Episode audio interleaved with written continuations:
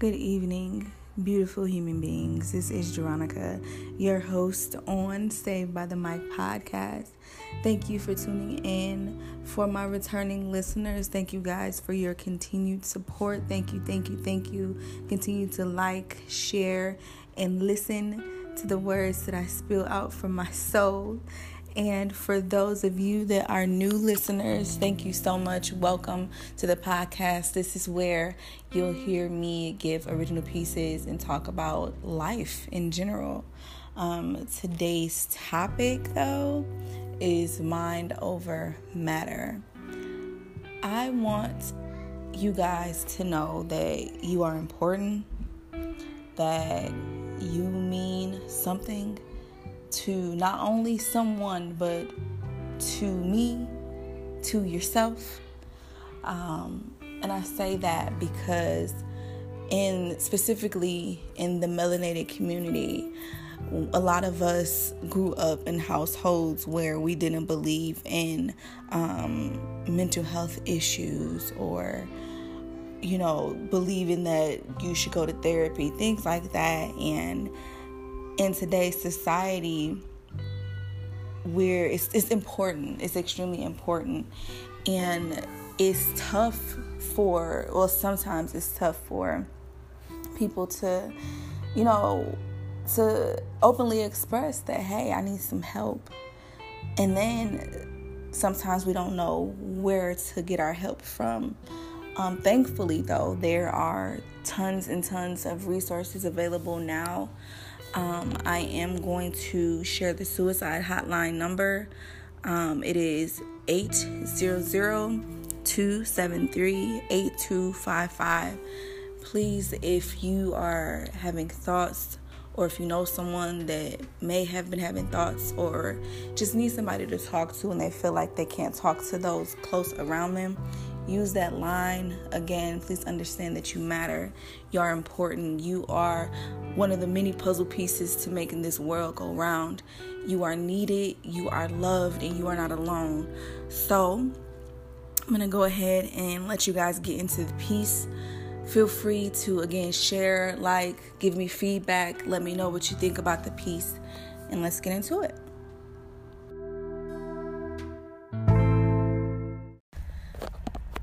I remember when, I remember, I remember when I lost my mind. There was something so pleasant about that place. Even my emotions had an echo, echo, echo went the many voices in my head telling me that I would never amount to anything, and anything was still something of being, and being of something was way too much for my mind to fathom. My confidence was shot like new school first date jitters, like being understanding yet misunderstood, like being woman, like being black woman like being black woman in a community that would rather exile you than truly try fixing things like mental health isn't a thing like i don't have issues at least that was a nice way of saying it Nobody knew that I was a ticking time bomb, waiting to intentionally cut the wrong wire. My smile reeked of insecurities. Who are you? Was the question that led the many conversations I had with myself. I was so tied to a narcissist, the pretender of all the pretenders, a ball of continuous knots, and if you weren't careful, You'd get sucked in while trying to unravel me. Too far down the rabbit hole, Alice. But she doesn't look like me, so they too often dismissed me as emotionally unstable because we don't believe in mental disabilities or needing therapy or the possibility that some things just don't click. Too late for error, too strong for weak moments, too loved to feel unloved, too many people around to feel alone. System overload. I am not a robot and I damn sure didn't come with an instructions manual. I am tired, but they expect more of me. I am unsure, but they expect me to have it all figured out for them, and when it's all said and done, their opening line is I didn't know. It is never too late to check on your loved ones. It only takes a few seconds to ask, How are you? And if you just take the time to take the time to talk to one another, we'd all have a better understanding. Did you not know? that the demand for our failure is at an all time high. Finding people that look and talk like me and labeling it reality TV so it begins. Get weave, apply makeup, make money by any means necessary, get a body, want a man but don't need a man, get accustomed to making frenemies because you don't need friends, be a little more scripted, act like I've got it all together, and as if by myself I can do this until I can't. Instantly. The fear of rejection became my welcome mat. The foundation of my soul was held up by everyone else's opinion. My mind was as fragile as a deck of cards stacked too high for my own expectations, but to them, I was a force to be reckoned with.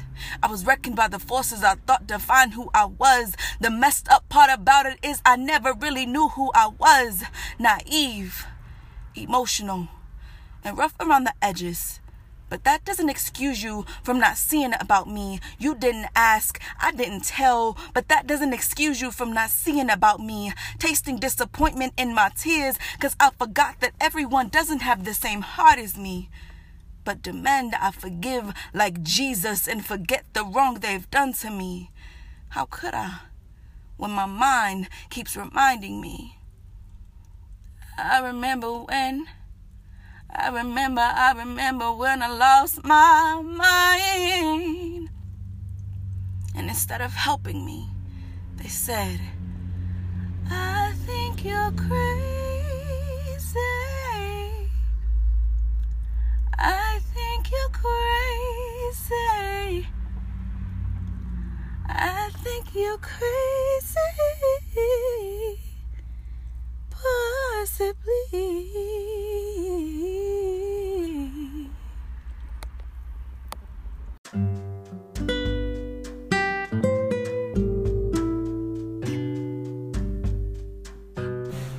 There you have it, mind over matter. Fun fact about that piece when I first did that piece, it was performed at an actual event, well, fashion show that was dedicated to raising mental health awareness. So that piece is pretty special for me. I remember when I went to audition the piece, I was nervous because the coordinator for the actual show he's he's like a really tough critic.